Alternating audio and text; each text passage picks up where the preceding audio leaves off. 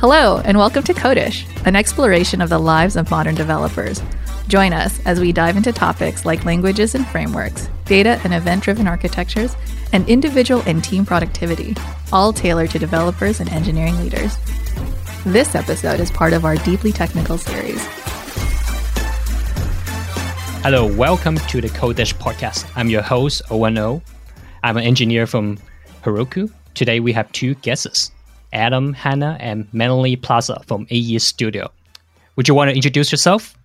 Sure. Um, so my name is uh, Adam Hanna. I'm an engineer at AE Studio.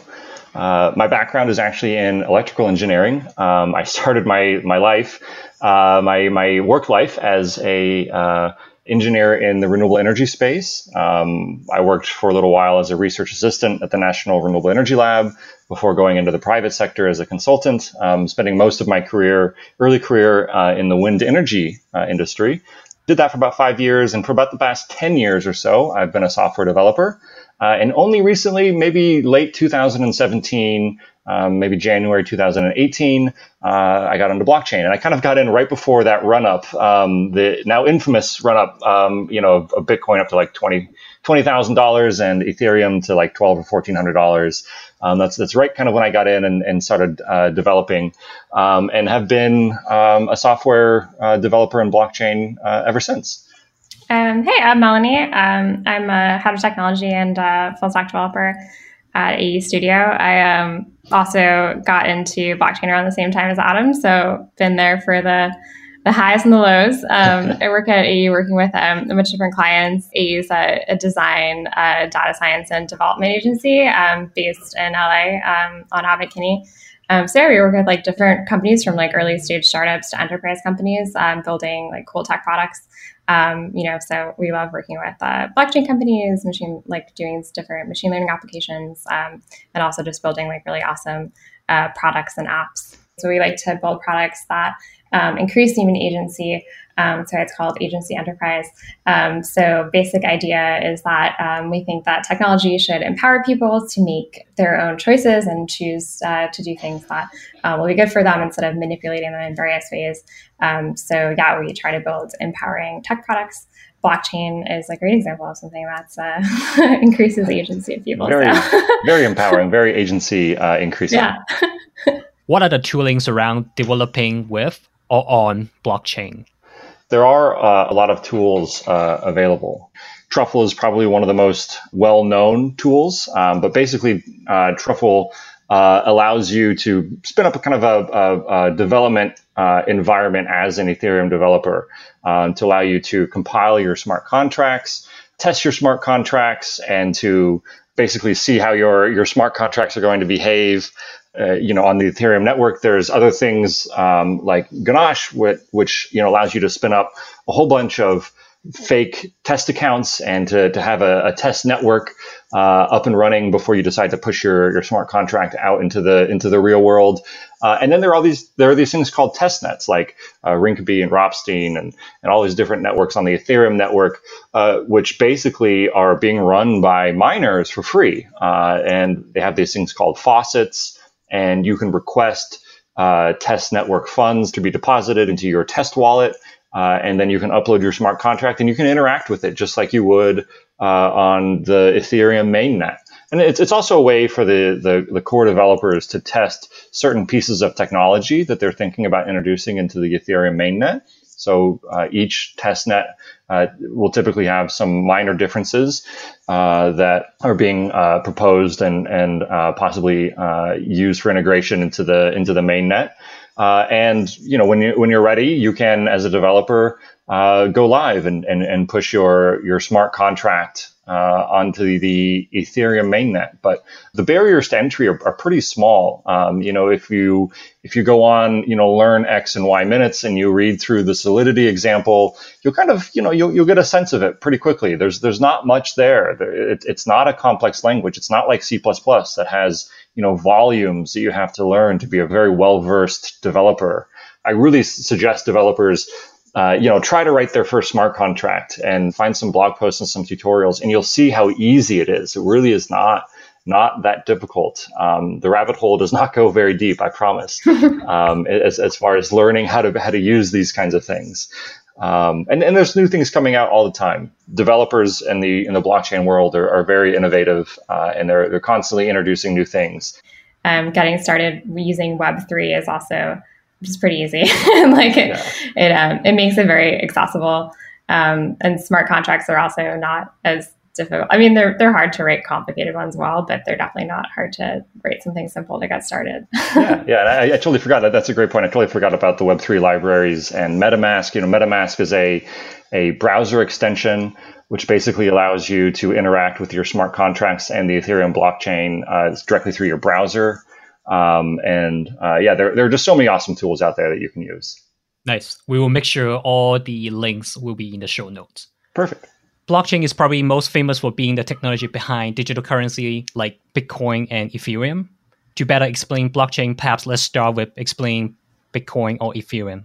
What is Bitcoin? You know, Satoshi really lays out his vision for Bitcoin. So, uh, by the way, for, for, people that don't uh, don't know or aren't familiar, uh, Satoshi Nakamoto is the moniker for the person who released uh, this white paper. Basically, just I think it's like a 12 page paper um, not fairly technical to read at all, explaining his vision for Bitcoin. And in the very first sentence of the paper, he says, you know, Bitcoin is a peer to peer electronic cash system. Uh, basically, he outlines this vision for this payment method that, that no one controls, uh, that, you know, that doesn't require any third party there's uh, you know no need for a trusted authority in the system. Uh, rather, it's made of it's made up of just its users, and they can they can uh, use this decentralized network to send Bitcoin to each other. Um, and because he envisioned Bitcoin having some sort of a value, it could be seen as uh, basically a cash system or some way to transfer value among participants. Uh, and from a high level, that's essentially what Bitcoin is. Yeah, Bitcoin's kind of like the, the OG cryptocurrency. I, I, think it's like really interesting how it was uh, basically created the system for people to be able to participate without being able to trust all the actors because there are certain rules in place to incentivize people to behave in a way that uh, is expected and desired. Um, and then a lot of the stuff that's like characteristics of Bitcoin is kind of like the foundation for the blockchain ecosystem now. Like it's decentralized, no one controls it, anyone can join and participate in it. It's like a public blockchain. Um, you know, it's semi uh, semi anonymous. You can send transactions, and they're not tied to a particular person, just an address. Um, at the same time, there's like authentication and non repudiation, so you can tell that something happened and, and, someone did it, like that it's a certain address did it at least. Um, you can't reverse the transactions. It's like highly secure, so you can tell they have integrity. Um, and you know, I think one thing that's interesting about Bitcoin in particular too is that there's from the actual coin, um, like there's a limited supply, so it's different from a lot of other fiat currencies where they're being printed. You can um, know that they're not going to be infinitely created, which is kind of interesting for uh, for the cryptocurrency system. Uh, you know, with people buying Bitcoin also. So I have heard a lot about Bitcoin mining. What what exactly is that? So ba- basically, the way that a Bitcoin miner works is they take transactions that have been submitted to them from people that are trying to use Bitcoin. So they're, they're trying to send transactions to people. And the miner is basically their, their whole job is to try to get those transactions onto the blockchain. And they do this thing called proof of work, which we'll get into uh, uh, in a little more detail later on.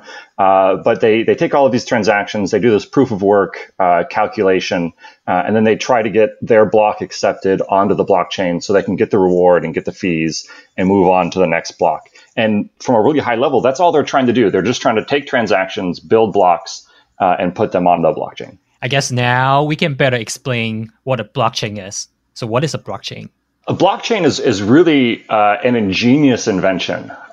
Before, before the blockchain, really any transaction that two people wanted to engage in required a trusted third party. So, you know, basically in in, uh, in this day and age, there's two options. You know, we can we can use paper currency or we can use some sort of digital currency like a credit card or something like that. In both of those cases, we're both relying on a trusted third party uh, to help facilitate the transaction. So the example of the credit card is probably the easiest to explain.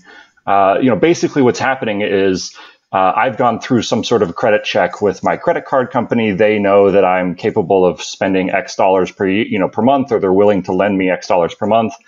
Uh, and so then when when you want money from me, you can ask my credit card company. You can say, "Hey, can you give me money on this guy's behalf?" Um, and they say yes or no. Either they decline my card or, or they let it go through. Uh, and then you know because it's a very large, well-respected credit card company that that transaction is good. Uh, and so long as you follow a couple of rules, you're, you're not going to get your money, you know, reversed. Uh, and you allow me to leave the store. Um, now, the example of cash is a little harder to, to kind of fit into this this model, but essentially the trusted third party is the mint. You know, they go through certain things to make sure that the money isn't counterfeit. Uh, they have people investigating counterfeiters and taking counterfeit currency off the street. Uh, so if you receive a dollar bill and it, it looks reasonably, you know, non-counterfeit, you can basically be sure that it's a non-counterfeit currency. Uh, but in, in that case, you still require a trusted third party. You require the FBI, you know, or the Secret Service, whoever, to investigate counterfeiters, and you require the mint uh, to be, you know, ensuring that there's no counterfeit currency out there, so that you can know that you have actually received something of value. So that's basically how transactions happened for for a long time. Uh, and if there was, you know, a dispute, there was some legal, you know, framework that you could go through to dispute some sort of transaction. Bitcoin turns all of that on its head. It says, you know, what what if we don't want to elect someone or nominate someone uh, to be a trusted party? How how can we still have these transactions? And basically, Satoshi invented this concept of of CPU power as as a vote. So if if everyone joins a network and they they contribute computational power to that network, we can use that computational power to come to a consensus on what the state of the system should be. And so together we can all be basically that trusted third party um, and we can send money to each other and you know write these bit scripts and we don't need anyone else to verify a transaction um, but we're really just kind of you know understanding what this paradigm shift is going to do for us and and how it's going to affect us i think also um, blockchain kind of the, the technology behind it is um, a little bit of uh, a black box or like intimidating, but it is like pretty simple in its fundamental concept. Like it literally is just a chain of blocks. So it's just like part of this family of distributed ledger technologies that have existed that is just creating this chain of blocks, linking them together using cryptography. So basically, you have the first Genesis block, and then there's certain transactions and data that go into this. Um, and then we're using concepts that have been around for a while. So just using uh, Merkle trees, there's these data blocks get associated with these leaf nodes, which are kind of like leaves leaves on a tree, and they just have like a cryptographic hash of the data. And then you work your way up the tree, continuing hashing all of these different nodes until you get to a root hash.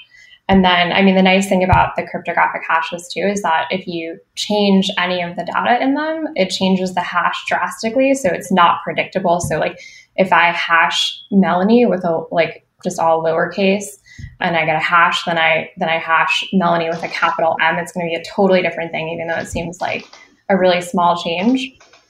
So by having these hashes, if you change one transaction or you try to modify any of the data in the blockchain, it's going to to change the root hash of that block, and then that root hash is used for the next block. So then the root, then the hash of that block is going to change in every block down the chain. Basically, that's how you can know that the data wasn't changed. And then using these like um, consensus algorithms, we can tell which transactions are valid and which should be included in the next block, um, and have all these distributed nodes agree you know, it's pretty simple in its concept. It really.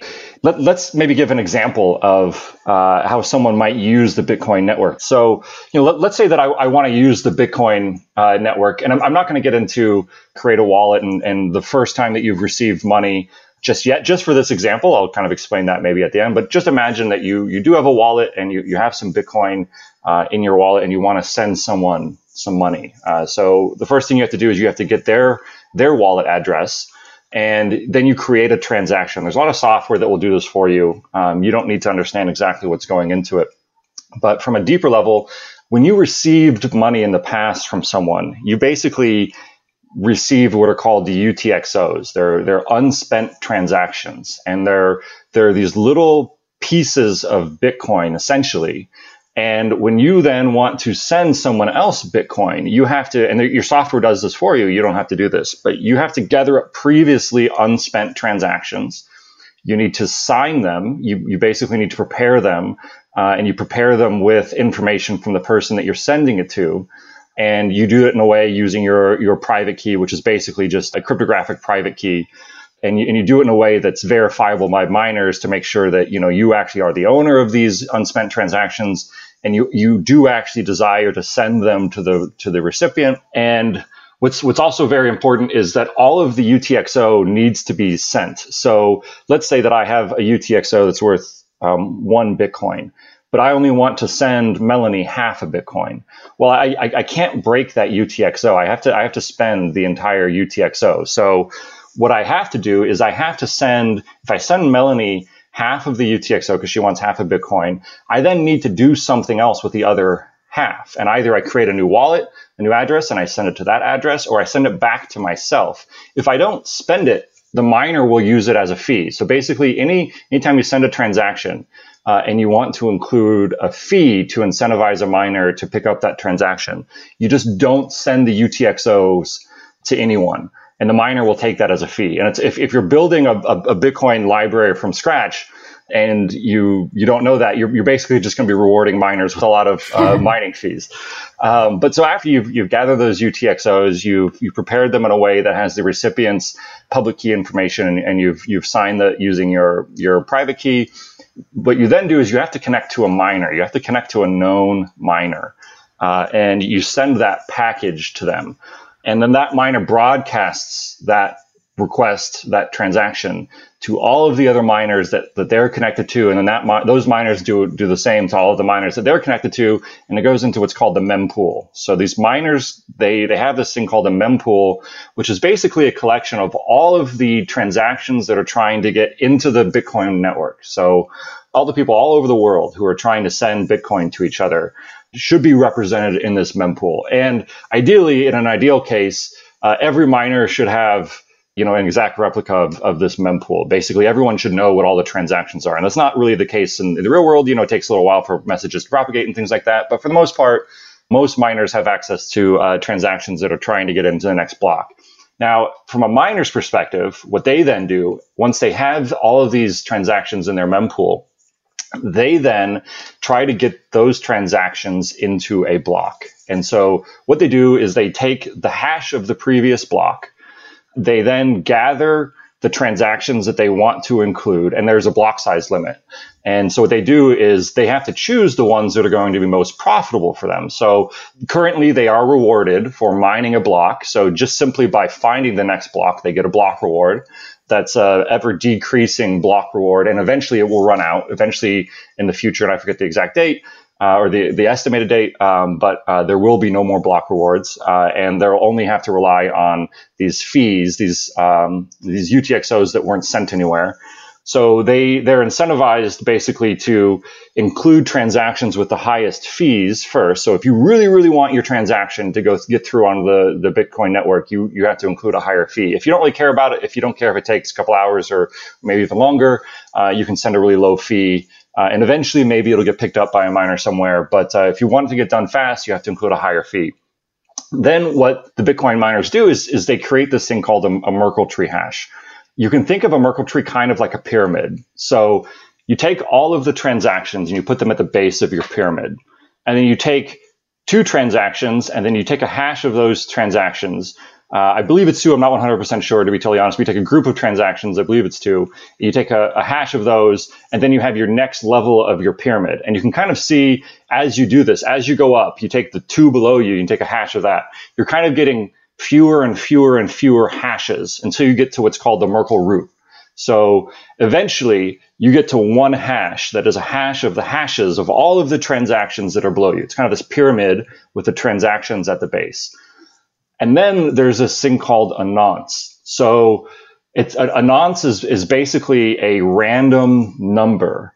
Uh, and the Bitcoin miner just randomly guesses at what this nonce is. They just randomly increment or guess this nonce until the hash of the nonce, the Merkle root, and the previous hash match this pattern. Uh, and when they do, you send it out onto the network. Uh, and you know, other other miners will basically verify that it's correct. They'll verify that the UTXOs that are in there uh, are valid UTXOs that they were signed properly. Uh, they do a hash themselves of the blocks uh, to get the Merkle root to make sure that matches. They check the nonce and the block hash and the previous block hash uh, to make sure that all of it all of it works. And if so, then they accept it they put it basically in their stored memory of what the blockchain is, and then they go trying to work on the next block. They they go back to the mempool, they take transactions that are still available, and they start hashing again. And now, if you were the miner who got that block accepted, you now get the block reward, and you get all of the uh, the fees that were included uh, in that block. You get those fees into uh, into your address, uh, and you just you're happy you just got paid and you continue on you now try to get the next the next block um, and and melanie brought up a, a, really good point here which is you know what what happens if you know multiple blocks get accepted at the same time because it takes about the the way that the bitcoin works currently is they've they've set the difficulty so, such that roughly every 10 minutes uh, a new block is going to be discovered uh, it's on average, and it gets it gets adjusted. This this difficulty gets ad- adjusted such that it takes roughly about ten minutes. So, you know, it happens all the time that, that multiple miners all over the world might find a block roughly at about the same time. And what happens is you just keep going. And eventually, one of those chains is going to be more accepted by other miners in the network. One of those chains is going to get longer than the other one and longer and longer and longer. Uh, and the protocol says that you just accept the longest chain. Uh, and these chains that basically die off are orphaned or uncled and they're no longer, you know, they're no longer considered valid. So what that means for you as a user is when you send a transaction, you may see that your your transaction got included in a uh, in a block, but you're not necessarily sure that that is going to be the final chain. There might be there may be competing paths that the Bitcoin network is taking currently, and so you have to wait for a certain number of confirmations. So basically, uh, a, a confirmation is just a block that's ahead of yours. Uh, it's more recent than yours. So what this allows you to do is it, it, allows you to make the assumption that there's a lower probability that the fork will happen at or before your block because there are so many numbers of blocks ahead of yours that the likelihood of the chain forking very far back is next to nothing. I mean, after you wait uh, you know, I think in Ethereum, it's like 12 blocks. I forget exactly off the top of my head what it is in, in Bitcoin, but in Ethereum, if you wait roughly 12 or so blocks, you can be relatively certain that your transaction was included in the network uh, and you can move on. And that's you know, kind of from a from a detailed level, basically what's happening. But there's there, there's not much there. There's there's a Merkle tree, there's a nonce, and there's this thing called the proof of work, which is what I was explaining, where the the nonce gets gets randomly uh, guessed at until the resultant hash matches some sort of agreed upon criteria. I have a questions about the duration time of a transaction live in the mempool. So mm-hmm. let's say I buy something with Bitcoin, my transaction will live in the mempool before uh, a Bitcoin miner would put that into the blockchains. Yep. So like the time that it takes for a transaction to be written into a blockchain, it will be roughly 10 minutes, right? If it gets picked up in that block. Um, now it may be that you've included such a low uh, fee that a miner doesn't pick it up um, because there there is a size limit to the block that a, a Bitcoin miner can put forward as being a valid block, and so they have to choose the transactions that they include wisely uh, because they can't go over the size limit. And so it's basically a supply and demand um, marketplace. There's other people out there with transactions in this mempool that are also trying to get on the blockchain, and they've included a fee with their transaction as well. And so the miners are going to be profit maximizing, and so they're going to choose the transactions that give them the most profit. Uh, and so if yours doesn't make the cut, it may be that it takes longer than 10 minutes to get on the on the blockchain. It may be that you have to wait hours or or, or maybe even days. Yeah, I think Owen, you bring up a good point though about um, the ideas of like uh, expected block time and and block size though, which I think um, are pretty interesting. So like it is true though that like 10 minutes is the the expected time to mine a block, whether or not your transaction is included, is um, kind of depending on the fee you offer and whether it makes sense for miners to pick up. But as we were talking before about the the proof of work thing, um, it is interesting. So like Bitcoin, the expected block time is 10 minutes. Ethereum, it's like 10 to 19 seconds on mm-hmm. average. So basically, in order to keep that, though, you have to make the proof of work algorithm be a sufficient difficulty in order to keep that same expected block time. So if the blocks are being mined too quickly, the expected the difficulty should go up. It should be harder to solve the puzzle. And if the blocks are being taking way too long to mine, then the difficulty should go down to keep this kind of expected block time. And I think it's also interesting that there's the a block size limit. So I mean, blockchain was like it was added I think after there was like this one megabyte block limit, yep. and now it's um, you know, kind of this like this concept of like block weight. So now it's like somewhere between like theoretically four megabytes, like practically it's about two megabytes per block. But yeah, I think it's like interesting that the, the there's it's almost controversial the, the block size for block for Bitcoin particularly. So like if it's if the block size is too small, the problem is that it's harder to get your transaction into the block. There's like this like bidding war for you know potentially it would be discouraging for people to have to spend a lot of money to get their blocks mined. They might not be willing to pay more and they'd have to wait a long time to get their block mined and they might just you know give up on using the network. On the flip side if the blocks are too large it you know makes it more costly to operate this full node. So you're you know you have to store more blockchain. It would you know it's more computationally expensive to you know, to verify and deal with all of these transactions in the bigger blocks. It takes more bandwidth to actually run the node, also to download and upload all of these transactions from the blocks. Um, you know, it takes longer to bootstrap a new node. And so it might, you know, discourage more people from mining, which is like, you know, essential to the the ecosystem. Having more miners makes the network uh, more robust. You know, if the blocks are also like, you know, there's no block limit, they might users might not even you know really add fees to their transaction. So it might decrease the incentive. You know it might give some miners that have big miner pools more of a head start because it takes longer for the blocks to propagate. So it might discourage smaller miners from participating in the network. So there's all these different trade-offs.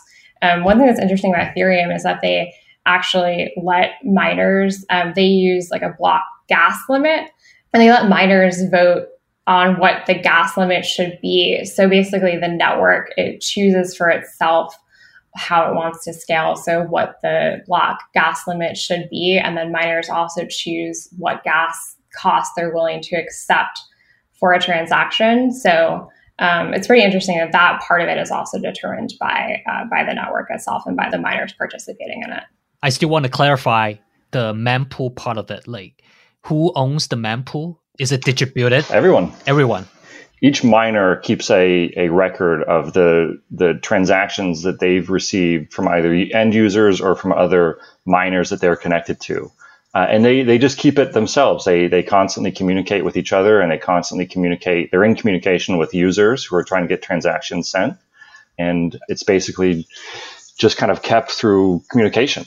It's just on their hardware.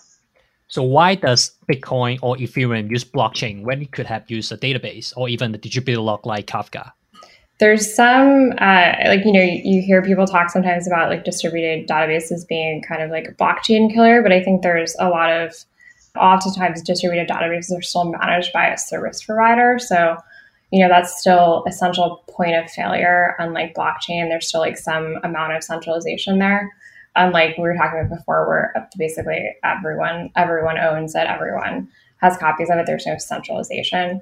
Um, but even like aside from that, I think there's still some things that distributed databases it's hard for them to do right. That I think blockchain, you know, offers a better solution for. So there's always like network delays, connection timeouts. Like it's hard to really ensure perfect communication between distributed databases.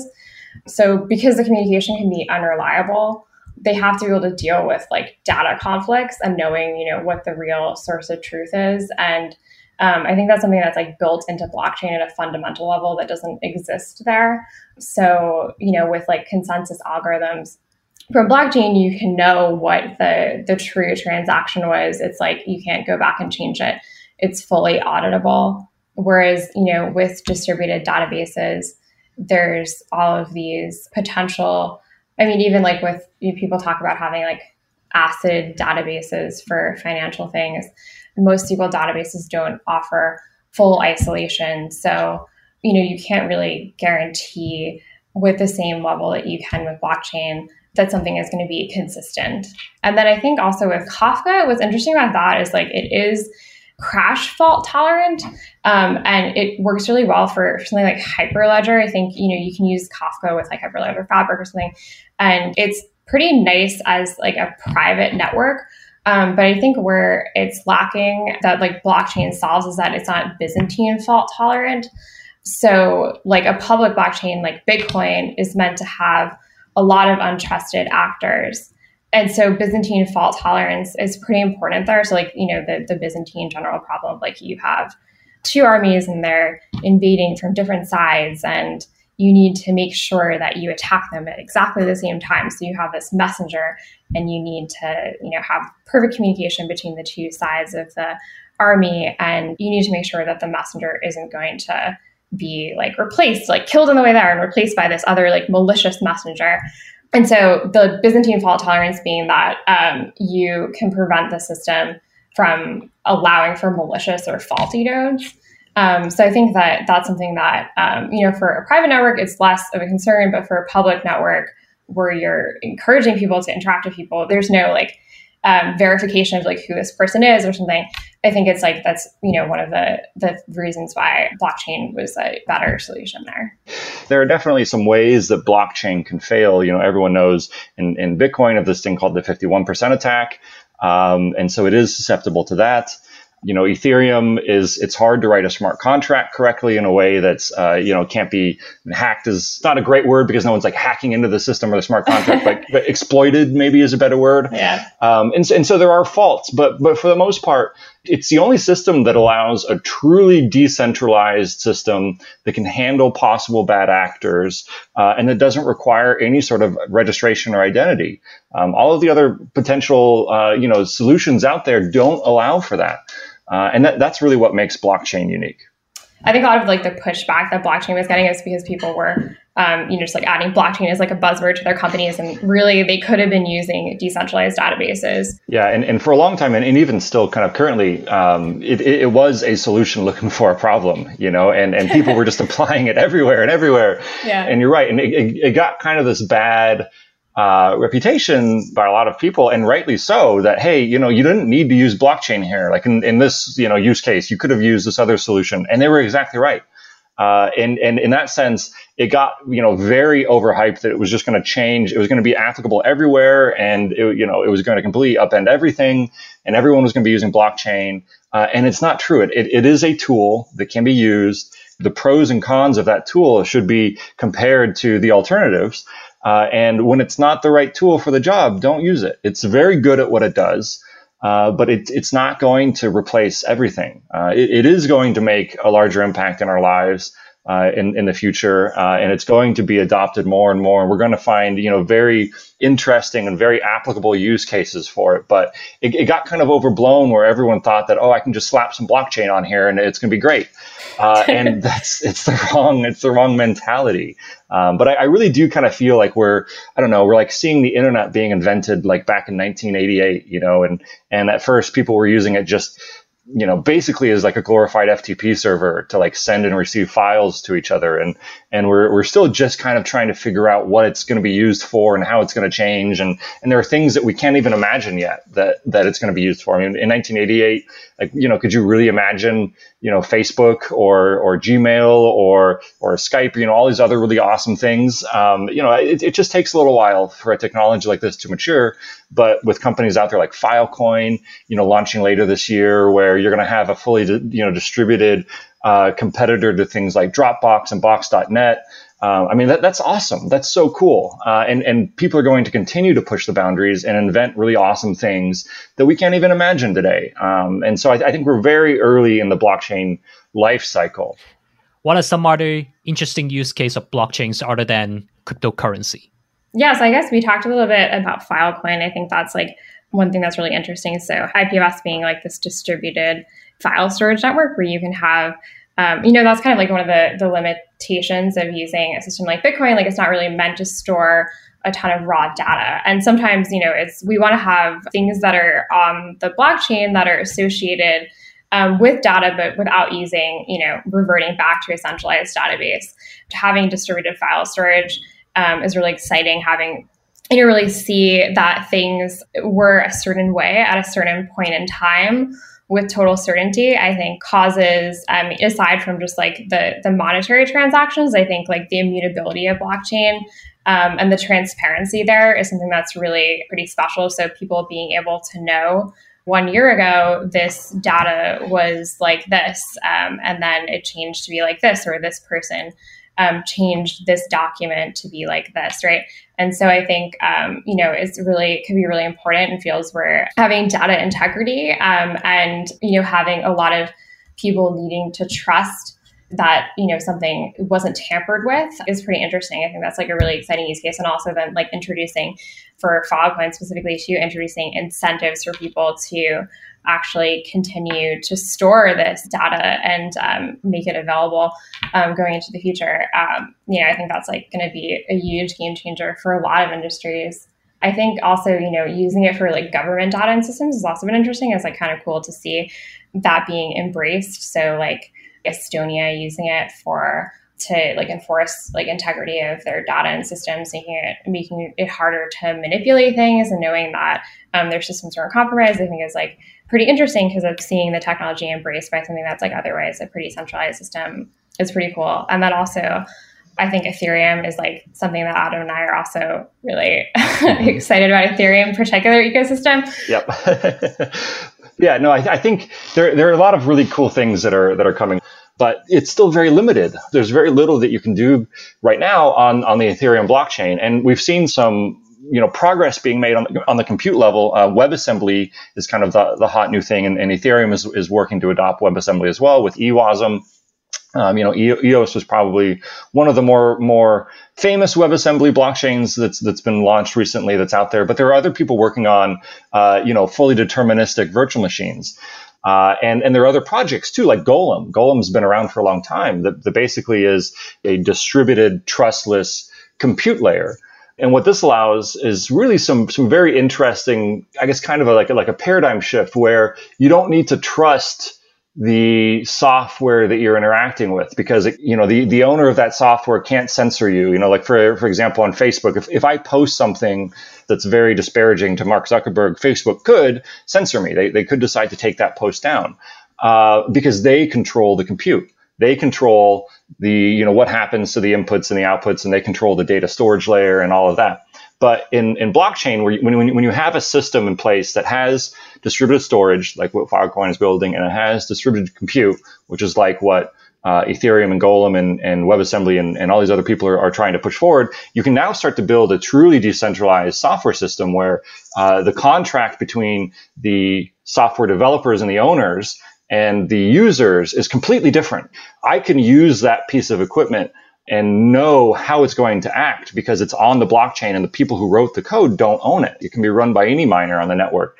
Uh, and that's going to change a lot of things. It's, it's going to change, I think, um, a lot of things in, in, content distribution. We're already seeing people use Ethereum as kind of a blog. There's this uh, really famous transaction that, that happened, I think, a year or two ago. It was, you know, during the kind of the height of the Me Too movement when the student in, in China was investigating uh, allegations against her professor. Uh, and she was basically being shut down by the university in her investigation. And, you know, her posts were being deleted on WeChat. And so she wrote this this message both in English and Chinese uh, on the Ethereum blockchain, uh, and and basically used it like a like a blog post. And people started sending her messages to her Ethereum address, creating this community discussion, kind of like Twitter in a way. I mean, they, they were using Ethereum kind of like this Twitter, but in a way that, that couldn't be censored or taken down, and that would live on the blockchain forever. Uh, and I think that's kind of a very interesting uh, paradigm shift. You know, it basically changes the contract between users of software and builders of software, where the builders of the software don't necessarily have control over how it gets used. Once they put it out there, it's out there. You, they, they, they can't censor it, they can't change it. Um, and there's lots of other things that we need done. You know, there's there's lots of people are working on, you know, how do we basically recreate this like DNS lookup server, you know, using blockchain that no one can control, uh, and domain names. How do we, you know, how do we create these domain names where we can have people that own certain, you know, endpoints, uh, but it's not controlled by any sort of authority, so that it can't be, you know, can't be taken away from you if you own the rights to it. And and we're slowly kind of building you know all of these tools that we need as computer scientists using blockchain and I, I, really do believe that there's going to be two internets. There's going to be this centralized internet, which is good at a lot of things. It's good at, you know, sending lots of bits to lots of concurrently connected users very fast. And it's very good at that. Um, and if you need speed and you're okay with having, you know, a central authority to get that speed, then you're going to use the centralized internet. So like watching Netflix, for instance, you know, might be done on the on the centralized internet. But I really do believe there's going to be a second kind of place that we all go to share information and send information. This is going to be kind of a blockchain powered internet. And I think social networks and content delivery and payments and all of that kind of stuff is going to happen on this decentralized internet because it benefits from having no authority and no third party who's in control. Um, you don't want someone taking down your blog posts. You don't want uh, you know, Facebook controlling how you interact with your friends and, and possibly, you know, using your data for ways that you don't want it used. And you get all of those benefits on this new blockchain internet. Um, and I, I really do think that we're going to have a future. I don't know how long, 15, 20 years probably before we have this. What are the challenges that you see when using blockchain? Yeah, I think like one of the biggest challenges for blockchain is kind of the although the systems are are totally open, there's a little bit of a barrier to entry in terms of people feeling comfortable and like the gateways to being able to join the Bitcoin network to send Bitcoin transactions or to interact with Ethereum smart contracts are still a little bit difficult. So, I mean, just on a basic level, I think it's been interesting that there are all these now like custodial cryptocurrency companies that have um, started running. And I think that's like a lot of it is because a lot of people don't feel comfortable keeping their own private keys so you know in order for like the encryption you know to work like so you know it uses like asymmetric key cryptography. So like i um, i sign it with uh, my private key with his public key. He decrypts it with you know uh, my public key his private key. Um, but like if i lose my private key if he loses his private key i sent him that and he you know he's screwed. He can't get into his wallet right um, you know, he also like can't access his funds and stuff. That's like one problem is just like a paradigm shift in terms of how uh, people have to interact with things. And like one is um, keeping things like your private key. So on one hand, it's very empowering to people. They totally own things and they're totally responsible for all their interactions. On the flip side, there's a lot more responsibility to that, and you do now have to you know keep track of this? You have to um, if you're interacting with a smart contract you should probably know exactly what it does. It's transparent but then on the flip side you know you're kind of taking on the responsibility yourself of, of understanding how things work. On the other hand i think it's also interesting um, it's a little bit different from how you know the other ways that you interact with the internet are. I think um, so you know we're used to having things that are um, you know, very fast and, and blockchain by its nature, you know, we have to wait for many confirmations to know that something happened. Um, it's not just like I click a button and then, you know, it immediately changes to say that I've I've sent a payment, you know, before it even maybe reaches the server, like depending on how things are configured. It's like a very different thing and it can be frustrating for people having to deal with this new paradigm of interacting with things. I also think that so because things are you know are immutable they also can't be changed and that can have trade-offs. So if i wanted to push an update to a service like if i'm trying to update a website I just like, you know, change the code, and then I like push an update, and then everyone sees my new website and, you know, interacts with the new things. I can like migrate my users over if I totally transfer my system um, behind the scenes, and then they just interact with something that's new and has like updated improvements with blockchain. You know, I deploy a smart contract. I can't actually change that smart contract later. I have to deploy a new smart contract. Um, and then you know have people move over to interacting with this other smart contract if you know for future transactions and um, you know, I can't change the the protocols of the blockchain I've established, even if I think that there might be um, something more efficient. You know, that's why we have all these these competing forks, right? So we'll have like, you know, Bitcoin X, Y, you know. Um, and I think that, you know, it can be a limitation, especially when people are both uh, you know, developers and users are used to things, you know, changing really fast. Um, I also think it's kind of interesting because, you know, talking about the early days of the internet, um, if we were to get even like the first iPhone now, we would be like, you know, what is this like piece of shit? Like, right?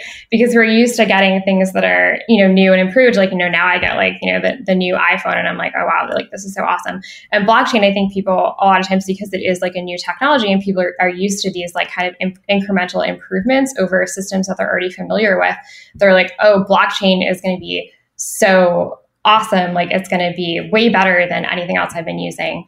Um, and it does offer a lot of improvements, but it's not the same thing. So in some ways, it's more like the early internet rather than like a new version of your iPhone, which is like clearly better than the thing that you had been using before because it's like basically the same with some, you know, some improvements, you know, and I think it's like it's improving now, but I think it's something that uh, a lot of people were like, oh, like blockchain is like so cool. And I got all this hype. And then people were like, oh, blockchain actually you know needs to evolve in these certain ways and there are these limitations to blockchain and you know in some ways it uh, is worse than other systems i've been using um, and I think people aren't used to like experiencing those trade-offs with new technologies often. Besides from hacking, um, you know, almost every tool that gets used for good can also be used for, for evil. Um, a great tool for people that are trying to launder money, um, it, which is why there's all these KYC AML uh, rules for for exchanges, uh, reputable exchanges anyway. There's the Silk Road that people were using it to buy illegal things and do illegal things with it. Um, and and honestly, that, that's one of the reasons I didn't get into to blockchain a long time ago. You know, back in 2012, 2013, when Silk Road was happening and, and Bitcoin was kind of making its its first splash, one of its first splashes. And I thought to myself, why would I want to touch this thing that drug dealers and, and money launderers use? Like, I don't want this is like the dark side of the internet. Like, I don't want to use this. And I didn't really understand its potential. I was kind of turned off to it because of that. And I think a lot of other people were too and just, just the fact that it's so new you know we're not sure how it's supposed to be used and so we're using it for a lot of things that we're not supposed to and and that also gives it a bad name um, people say oh it's not everything that that was promised and oh we should have just used these other things and a lot of times they were right and, and it's bad to use it when it's not supposed to because it's going to fail and it's not going to work well so there, there, there are a lot of downsides. It's, it, it's, it's not, you know, a totally rosy picture that I'm trying to paint here of Bitcoin and blockchain. Even though I love it so much, there are, there are some, some bad things that come with it. Yeah, I think also you just reminded me, Adam, of um, one of the reasons why I was like initially a little skeptical of Bitcoin was the the proof of work trade off being like yes, it's like great at ensuring that uh, people are actually like, you know, that you can't fake, you know, compute power and stuff like that. But on the flip side, it's using like tremendous amount of energy um, and like you know pretty wasteful but i think it's like also interesting that now at least like we, we do see things that are trying to like respond to these problems like we have like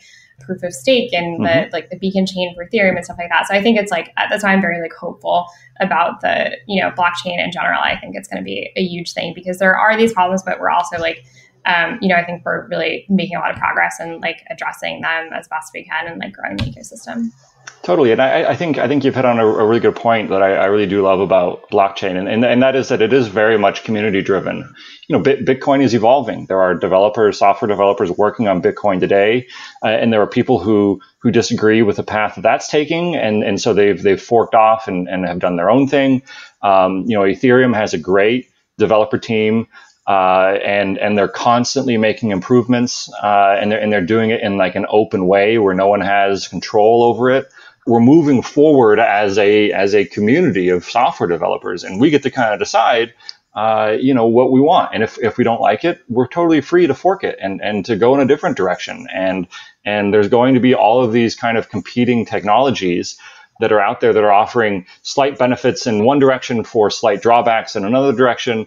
And you know based on these pros and cons certain chains will be more adopted than others and then there are there are projects like you know Do, uh, Dr. Gavin Woods' new project uh, Polkadot Web three that are trying to bring all of these under one umbrella. So I also don't believe that there's going to be one chain that rules them all. I, I think I think every chain offers some pros and cons, and they're just different tools that you can choose between. Uh, and so we need kind of a way for all of these chains to coexist and to communicate with each other. Any parting words of advice for people who want to get into blockchain? Oh man. Um, it's just it's just starting. It's it's so exciting to see where this is going to go. Um, all the good and the bad that's going to come with it. You know, there, there are going to be hacks. There are going to be people that have money stolen. There are going to be people that use it for nefarious reasons. But it's just the beginning, and it's very exciting. It's you know like the wild west of uh, of tech right now, kind of with blockchain. It's like really it's pretty exciting time. So you know, if you're a developer, it's really not that hard to start getting into some blockchain stuff. And I think uh, you'll probably find it really interesting. Um, and if you're not, I think like, um, you know, participating in the space is also, I think, really fun, like depending on um, what you want to do with it. If you want to use it to have uh, something that's, uh, you know, an immutable data store, you want to stop yourself from getting censored, or you just want to buy some cryptocurrency, you know, I think everyone should try to participate in the ecosystem just a little bit, get a taste of it. And I think it'll be, like Adam said, like increasingly important. So it's kind of an exciting time right now. How do people get in touch with you? Sure. So uh, you can reach us uh, at AE Studio, and before I before I get the website wrong, I believe it's AE dot Studio. It is uh, AE yeah, dot Studio, uh, and we're also on Abbot Kinney. So if you ever want to come by, if you're in the LA area and uh, and you want to come by, we're we're right here on Abbot Kinney. You can also, uh, if you want to email us, it's just Melanie at AE dot Studio, or um, go to our website. So yeah, we'd love to talk about anything blockchain or tech related. We're um, a lot of big nerds over here. Yep. So. Thank you for chatting with us about blockchain, Melanie and Adam. Thank you for having us. Yeah, thanks, Aaron. Thanks for joining us for this episode of the Code[ish] podcast. Code[ish] is produced by Heroku, the easiest way to deploy, manage, and scale your applications in the cloud. If you'd like to learn more about Code[ish] or any of Heroku's podcasts, please visit heroku.com slash podcasts.